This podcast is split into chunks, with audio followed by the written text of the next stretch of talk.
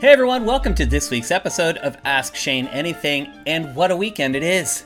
This weekend, you have some tough choices to make. You can either play Marvel Spider Man 2, you can play Sonic Superstars, or you can play Super Mario Bros. Wonder. So, I won't blame you guys if this week's episode of Ask Shane Anything does a couple less views than we're used to. I totally get it. You guys should be playing one of those three awesome games, and as you might expect, we'll be talking about them on Game Face on Tuesday. Just a reminder that this show happens because some of you pledge at $7 or more per month at patreon.com slash sifted.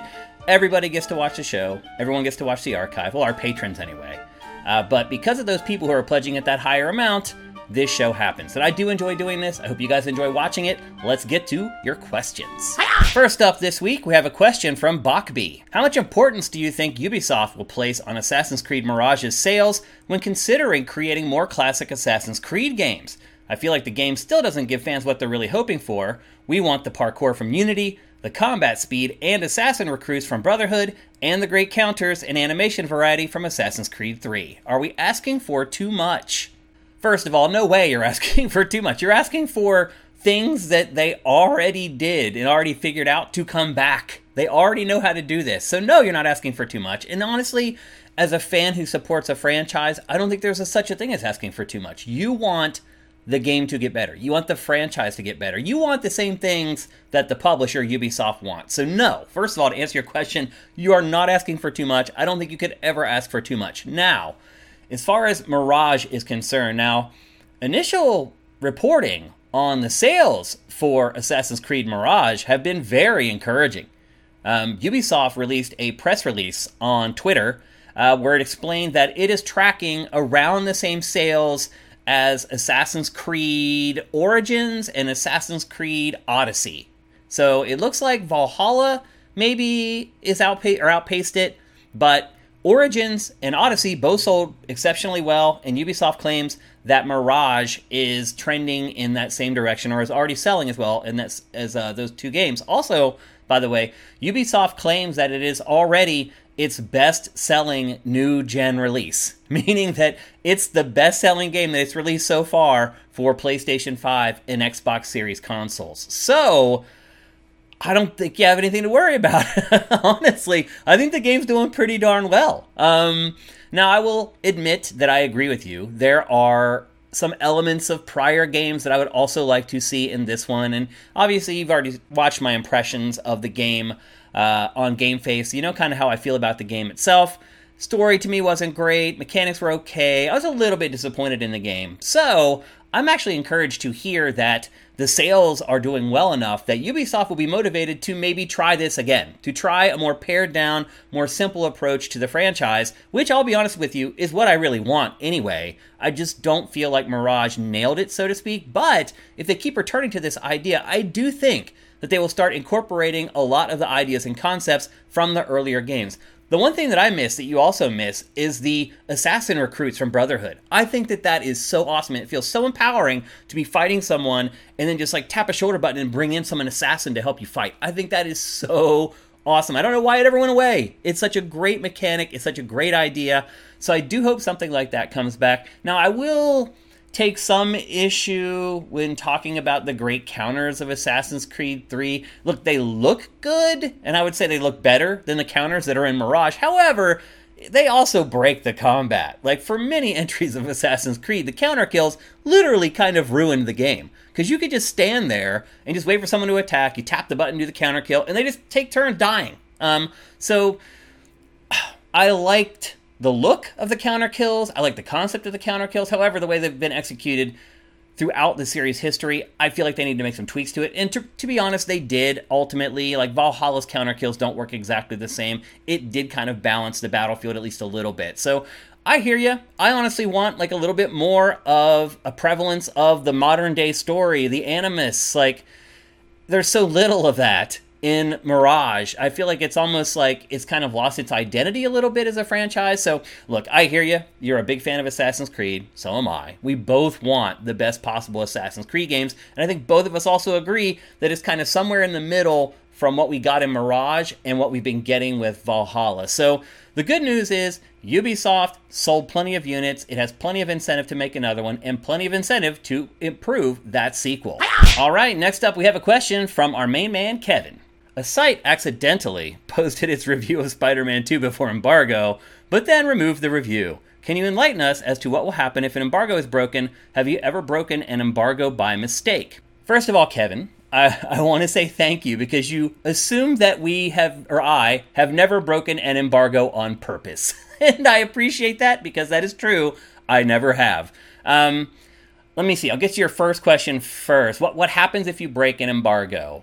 It depends on a lot of things. Um, the first thing I would say is generally this happens at smaller outlets. It doesn't usually happen at the big boys, although it does sometimes, but not very often. Um, usually it's at a smaller website and they'll say they accidentally leaked it when in truth they probably did it on purpose to try to try to draw attention to their website. Now that's a cost benefit analysis that that website owner needs to make. Um, if they feel like the influx in traffic is going to help their business more than they're going to be hurt by being cut off by the publisher, then maybe it's smart to do that. And so to answer your second part of your question, like what happens when this happens, if you're a smaller website, usually you get cut off. And sometimes you don't even have to be a smaller website. If it's a big enough deal, even big websites sometimes get cut off from review code by publishers for breaking embargo. If you're a small guy, your excuse of, oh, it's on accident or whatever, generally the publisher is going to be like, look, we're not going to try to investigate and figure out whether this was on purpose or not. The bottom line is you failed. Your job was to protect this content and you didn't do it. And now we don't trust you. It doesn't really matter why they don't trust you, they just don't. And so they will probably cut you off from a view code. Now, again, it might be worth it for a small outlet that's just starting out that doesn't have much traction to be the first one to review a game and get all this influx of people to their site. Now, then the rest of their content and the, the review itself needs to hold water, and then maybe people stick around. It's a complicated algorithm trying to figure out whether breaking embargo is worth it for a small publication. It's never worth it for a big publication. It's just not. Um, if you do the cost benefit analysis of not having, just going from the last question, Ubisoft's games on your site for the next three years or five years, however long they suspend you for, it's not worth it because it's not just the reviews that you're getting cut off of, it's all the other coverage. It's their press conferences, it's all their other games, it's everything. Access to their executives, it's all of it. You lose it all. So, for big publications is absolutely not worth it to do it. And if, depending on the, the circumstances, you may not get suspended if you're big enough because you have to realize that the publisher's also looking at it like, okay, they published it a couple hours earlier than everybody else. If we cut them off, we don't get any coverage from their audience for three years. It could hurt us too. If you look at an IGN that has, I'm just spitballing here, 50 million uniques a month. So 50 million people going to IGN.com every month. If you're a publisher, do you want to cut yourself off from that audience for every game? So publishers have to figure that out. Is it worth it for them to suspend the publication? If you're gigantic, the chances of being suspended are lower. Now, even at game trailers, we had someone go rogue and do something that they shouldn't have done. And even with our gigantic audience at the time, we were still cut off by a major publisher for it was like six months or something like that. Um, so it still happens. There are publishers that are like, you know what?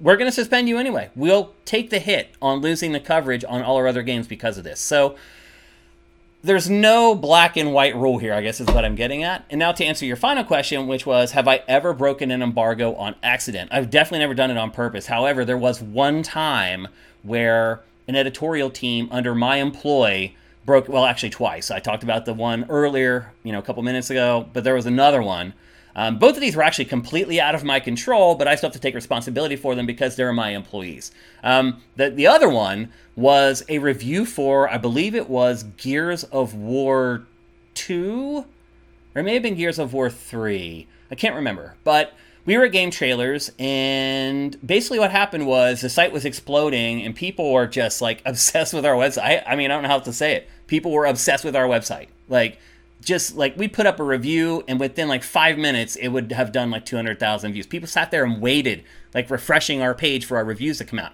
What somebody did was they figured out the nomenclature in our URLs, like the sequence of information in our URLs, and figured out what the URL would be for that review, typed it into their browser, and boom, there was the review for Gears of War.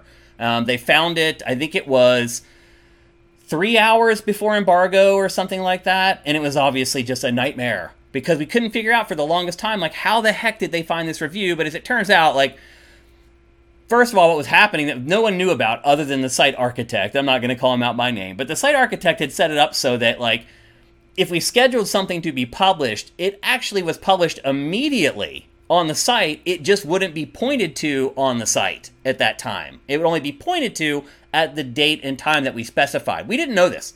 We thought that, like, nothing was on the website until we published it and it went live. That was not the case, actually. And so some smart person figured out like the sequence of numbers, how things would work out, and they just through the process of elimination, they kept typing in numbers and they found our review and it went up on all the message boards on the internet and then we got a call from Xbox and I had to do I had to put out the fires and then we had to figure out what happened and then we had to change the website so it didn't happen anymore and we had to prove it to Microsoft and Xbox that we had changed the website so that it would never happen again. Now, result of that, no suspension. They totally believed us and understood.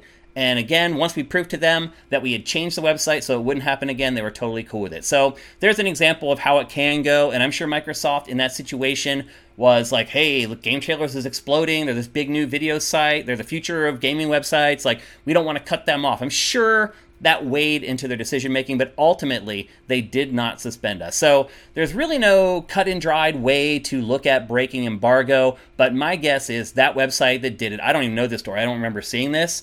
But my guess is it was a small website that decided it was worth the risk, and I'll tell you right now that um, they will never, probably ever, get early review code from PlayStation ever again. So I hope it was worth it because they're going to pay the big price. All right, next up we have a question from Red Fox. Do you have any MMA related stories from the Spike days? I seem to remember that Tito Ortiz suddenly popped up in an Invisible Walls episode with you trying to fit him into the format. Not the best gaming discussion, but still entertaining. Some of you may not know this, but when I was the editor in chief of Game Trailers and the supervising producer of Game Trailers, I also had this whole other job. I was my title was actually VP of Content at Spike Digital Entertainment. So I ran Game Trailers. I was still the EIC. I was even the reviews editor for a long time after I got that promotion eventually gave it to somebody else. But I was still the EIC, I was still the supervising producer, I was still checking every edit before they came out of our edit bays, um, even though I was doing this whole other job working for Spike.com and Spike TV. Um, so at that time, Spike TV had the UFC. They had Ultimate Fighter. It was their most popular TV show by a mile. Um, there was all this cross promotion that would go on on Spike between the website and big UFC events. Uh, for example, we helped build UFC.com for the UFC, and then we also built like a, a mini site for UFC 100. Um, which was this huge celebration for them. And we just built this crazy site and basically got all these clips on. It was a gigantic project. And I had to work with the UFC. We had meetings twice a week for like a year and a half straight. And believe it or not, Dana White was on those calls. He is a micromanager. He feels like he needs to have his hands in every little part of the UFC. Now, look, I don't know if it's still that way. He may have chilled out over time, but I was astonished that he would be on those calls. We'd be talking about the most minute crap. Okay, let's talk about this one clip from this one fight. And he would chime in. Be like, well, I don't really like that, but uh, you're just like, what are you doing, dude? Go manage the UFC. So he was a micromanager. I could not believe the calls that he sat on. I was like, you're way too important to be sitting on this. Like, even our like SVPs aren't on this call. Like, I'm a VP. I'm the highest ranking guy on here. And that's the way it should be. And for whatever reason, he just couldn't let it go. So, yes, I have I can't even tell you how many stories I have about working with the UFC. Um First of all, so the show was weekly. So, you know, we were constantly working with the fighters, doing interviews and profiles like the guys on the show. So, for those of you who don't know, The Ultimate Fighter is this reality show where a bunch of guys live in a house and they try to make the UFC. They fight each other and then the champion actually gets a UFC contract. So, we talked to the participants on that show constantly. My guys did anyway. Doing interviews, going behind the scenes, going into the house and embedding in the house for a couple days. All that content we had to produce and then filter out through spike.com. So we worked on all that stuff. We worked on the mini sites that, like I talked about. If they had big, like UFC 101, UFC 115, or whatever, we would promote the living crap out of that on our website. We had a huge partnership with the UFC, and it was very, very important for us to make sure that we could that we navigated that properly because we could lose it and it would be a lot of money lost to Spike TV. So to your point about Tito Ortiz coming on GameFace, well that was or I'm sorry, coming on Invisible Walls. Um, that was a mandate handed down to me. They're like, hey, Tito's coming in to LA to meet the Spike people and blah, blah, blah. Is there anything we can do with him while he's here to make him feel important? And so I'm like, Tito's a big gamer. Let's bring him on our gaming podcast, Invisible Walls. They're like, that's great. That's brilliant, Shane. Blah, blah, blah. So you know the result. It was like, it wasn't a great fit. Tito is a good guy. And I'll be honest with you, like, for a time there, Tito was kind of one of my friends. I know it's weird, but like we would email and text each other for a while. Um, but that's how business goes, right? You meet people and then you don't work there anymore and you you know you don't contact you just lose contact with them so i haven't talked to tito in a really long time at this point but we were kind of bros for a while there so um, mma stuff it was just constant like there was just always stuff going on and then anytime there was a ufc video game of course it was incumbent upon us to make sure we promoted the living crap out of it because we wanted the ufc to do well because if the ufc did well then you know Spike did well. And so we did a lot more coverage on UFC games than most other publications did at that time. And we would do profiles with the fighters. Like one of my first gigs I ever had at GameSpot, actually, when I entered the industry, was covering the first ever UFC game. And, and interviewing everybody that was in the first UFC game, culminating in going to an actual UFC event where a lot of them fought and lost. It was a real eye opener for me. I remember being in the airport the next morning after the fights and seeing some of the people that I had interviewed and like trying to figure out a way to say, hey, without offending them because they were like, you know, their eyes are all swollen up and they had lost. And it's it was just really weird and awkward. But then eventually we ended up doing this blogger program with a UFC fighter named Evan Tanner. And Evan Tanner was a good fighter, but he was also kind of aloof. He had had like substance abuse problems in the past, so he was kind of like going in and out of MMA. But I believe he was like the middleweight champ for a spell there. But anyway, he was a very unique guy, one of the more unique MMA fighters in UFC at the time. And so he started doing a blog for us at Spike.com. And the blog really had very little to do with MMA. It mostly just talked about, he talked about training some. And he kept it like tangentially there because he knew ultimately that's why he was doing the blog. But mostly it was just about his thoughts and his private life. And about a month and a half into him doing the blog, and he was doing the blog like updating it like three days a week or something like that. About a month and a half into that, he started talking on the blog about some trip he was going to take out into the desert um, to just kind of go out and clear his head for a while, figure out what he want, what he wants to do going forward. He bought a motorcycle and built it very specifically and altered it very specifically for his thing out into the desert. People, there were red flags going up people were saying like this doesn't sound right. Like is evan going to go out and just die in the desert? So much so that in one of his blogs he addressed it. He was like look i'm not going out here to die. I know what i'm doing. I'm building this bike for this very reason. I'm not stupid. I know what the desert's like. I'm going to be safe etc etc and that kind of waylaid everyone's fears and then he went out into the desert and he died. He went out into the desert. He ran out of water. He could not find his way back out. His motorcycle wouldn't start and he died in the desert. And that's the craziest UFC story I have. Um, the odd part about it was that after it happened, like nobody reached out to us for comment. Like we thought, like my boss was like, Shane, you need to be in the, the office early tomorrow because you're going to be getting calls from newspapers and TV stations and blah blah blah, asking you about the blog because he basically chronicled the end of his life on Spike.com. Nobody called. Is that a testament to journalism or I don't know? but nobody called and asked for a comment or a quote. I had been working, and I, this is one of those projects that I actually worked like hands on with. I had worked on that project for three months, like several days a week. Nobody wanted to comment about it. And then it's funny, like now there's these crazy documentaries about it. Still, no one talked to anyone at Spike.com for any of those documentaries. It's really bizarre. But anyway, Evan Tanner died in the desert while he was writing a blog for me and for Spike.com. May he rest in peace. All right, our final question for today's episode comes from AJ the Legend. With the current real world events involving Israel and Palestine, do you believe that there are any game developers willing to take on a project that would address the conflict? If the developer did take it on, would it be considered distasteful or something that could provide context to the conflict? Okay, man. first of all, I'm just going to say before I answer this that I do not 100% understand the whole Israel Palestine thing. I don't. I know the basics of it, but I'm very nervous trying to act like I know anything about it because I don't. And there's so many emotions tied up in this and everything that I don't want to misspeak or say anything. So I'm just going to say right out front, I know limited amounts on what's going on in the actual conflict. So if I say something that upsets someone, I'm really sorry. I don't mean it that way. Um, but the first thing I would say is that generally, video game developers and publishers are very afraid of touching subject matter like this. For the same reason, I'm a little nervous answering the question about it because, particularly with Israel and Palestine, emotions are really high. Um, and honestly, I think a lot of game developers and publishers are like, let's just stay away from that.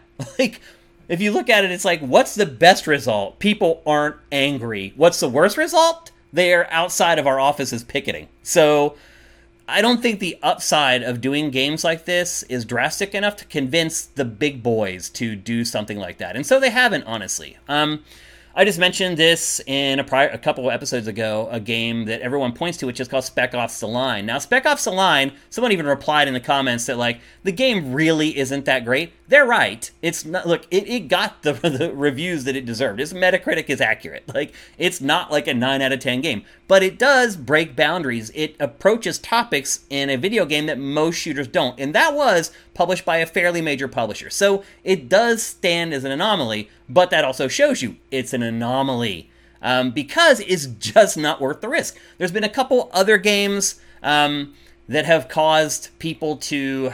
I wouldn't say protest, but it ruffled some feathers for sure. And that is a game called Six Days in Fallujah. Um, I don't know if that game's ever coming out. They kind of re-announced it for launch a couple years ago, and now here we are. It still hasn't come out. A lot of people were protesting and angry about it. Again, that's also kind of um, some subject matter that's very sensitive to some people. Um, and I also I kind of wonder if no matter how you handle it, if you're ever going to handle it well. And so I don't know if that game's ever going to come out.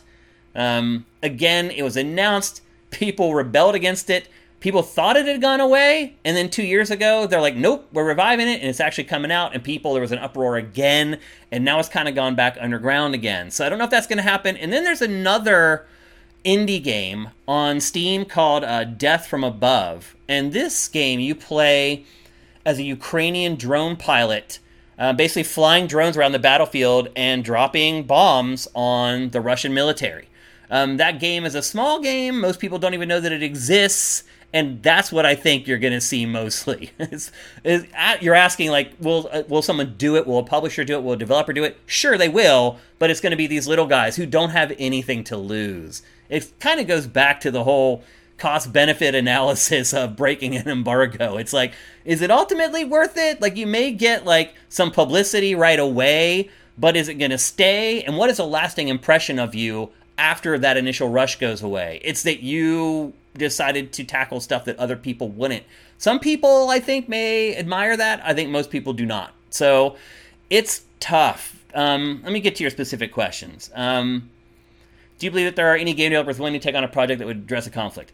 Yes. Um, some developers. Any big developers? No. Um, if the developer did take it on, it would be considered distasteful. To some people, it would. To other people, maybe not. It all depends on how it's handled. Look, like I have no problem with Death from Above. I, I have no problem playing as a, a Ukrainian soldier dropping bombs on the Russians. I don't.